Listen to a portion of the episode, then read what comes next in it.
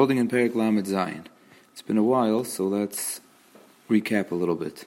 From Perik Lamed Hey, the Tanya said that he's going to explain another deeper pshat in the word la soisoi, kikarva elecha hadav ma'od befichel vavcha and also to explain the tachlis of a Benini.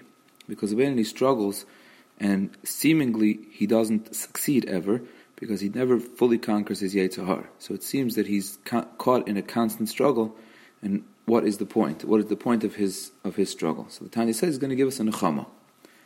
And he started with the Zohar that says that a person has a shechina that's on top of his head, and the shechina works like a flame.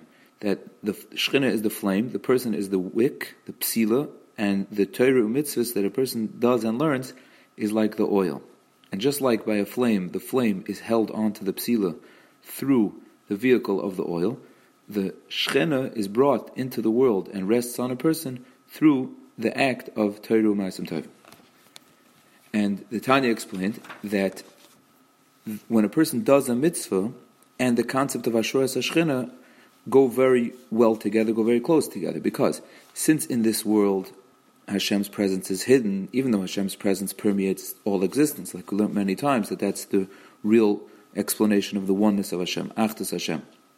But since that's hidden, so Hashruas Hashchina, resting of Shchina means any place where Hashem's presence can be felt and seen, and that is in a place that is revealing the Ratzon Hashem, because the Ratzon Hashem is the fuel behind the whole Bria, but the but the Bria all of creation hides this true pnimius Ratzon Hashem that lives in the Bria. So Hashuras Hashchina means when you bring it out and reveal what's hiding behind the Hester and the and the hiding of Teva and of the world and of all of creation. And the way that you do that is by having an action that brings Hashem into the world. Meaning, with this action, you show that that Hashem is in the world because the action itself is the Ratzon Hashem.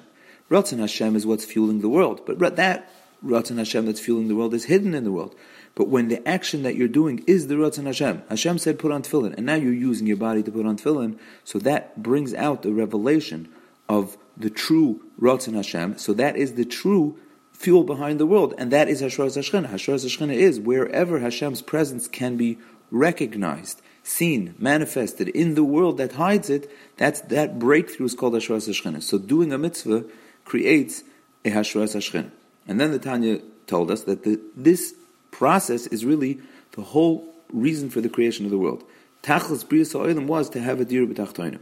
And even though the world, like we said, even though the world is hiding Hashem's presence, but the tachlis of the world is to break through that hiding and to bring Hashem into the world. And we learned about Matan Torah and what happened by Anochi Hashem that the revelation was so strong that Klal Yisrael's neshamas left their guf and Hashem gave them the strength to hold on to that revelation. Means to live in a world that expresses Anoich Hashem and to not fall apart, to not be bottled into the Kedusha.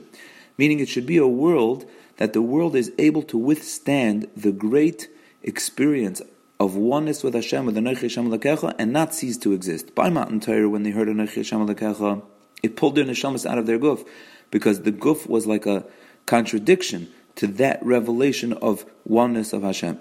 But Hashem gave them the Torah, the Oiz, and Oiz is strength, and Hashem gave the power of the Torah was the Tchias HaMesim that brought them back into the world. That means there's a capacity in the world to live in the world with the full experience of Anoichi Hashem Alekecha and to still stay in the world. And that is the Madrega that they had after Anoichi Hashem Alekecha, before Matan Torah, before the Egel. I mean, after the, they had this at the revelation of Anoich Hashem Alekecha of Aseres HaDibros at Matan Torah until the Egel.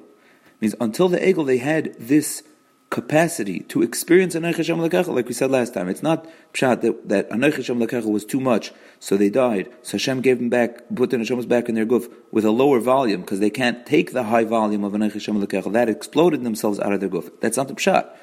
What happened was when they came back with Chiyas HaMesim, they were living on a different plane. They were living in bodies that can accept Anoich Hashem al kecho with its full revelation and still stay in their guf. That was lost by the Chetu Egel. And that will come back when Mashiach comes. And that's what's going to be. V'niglo kvoid Hashem v'ro kol yachtov.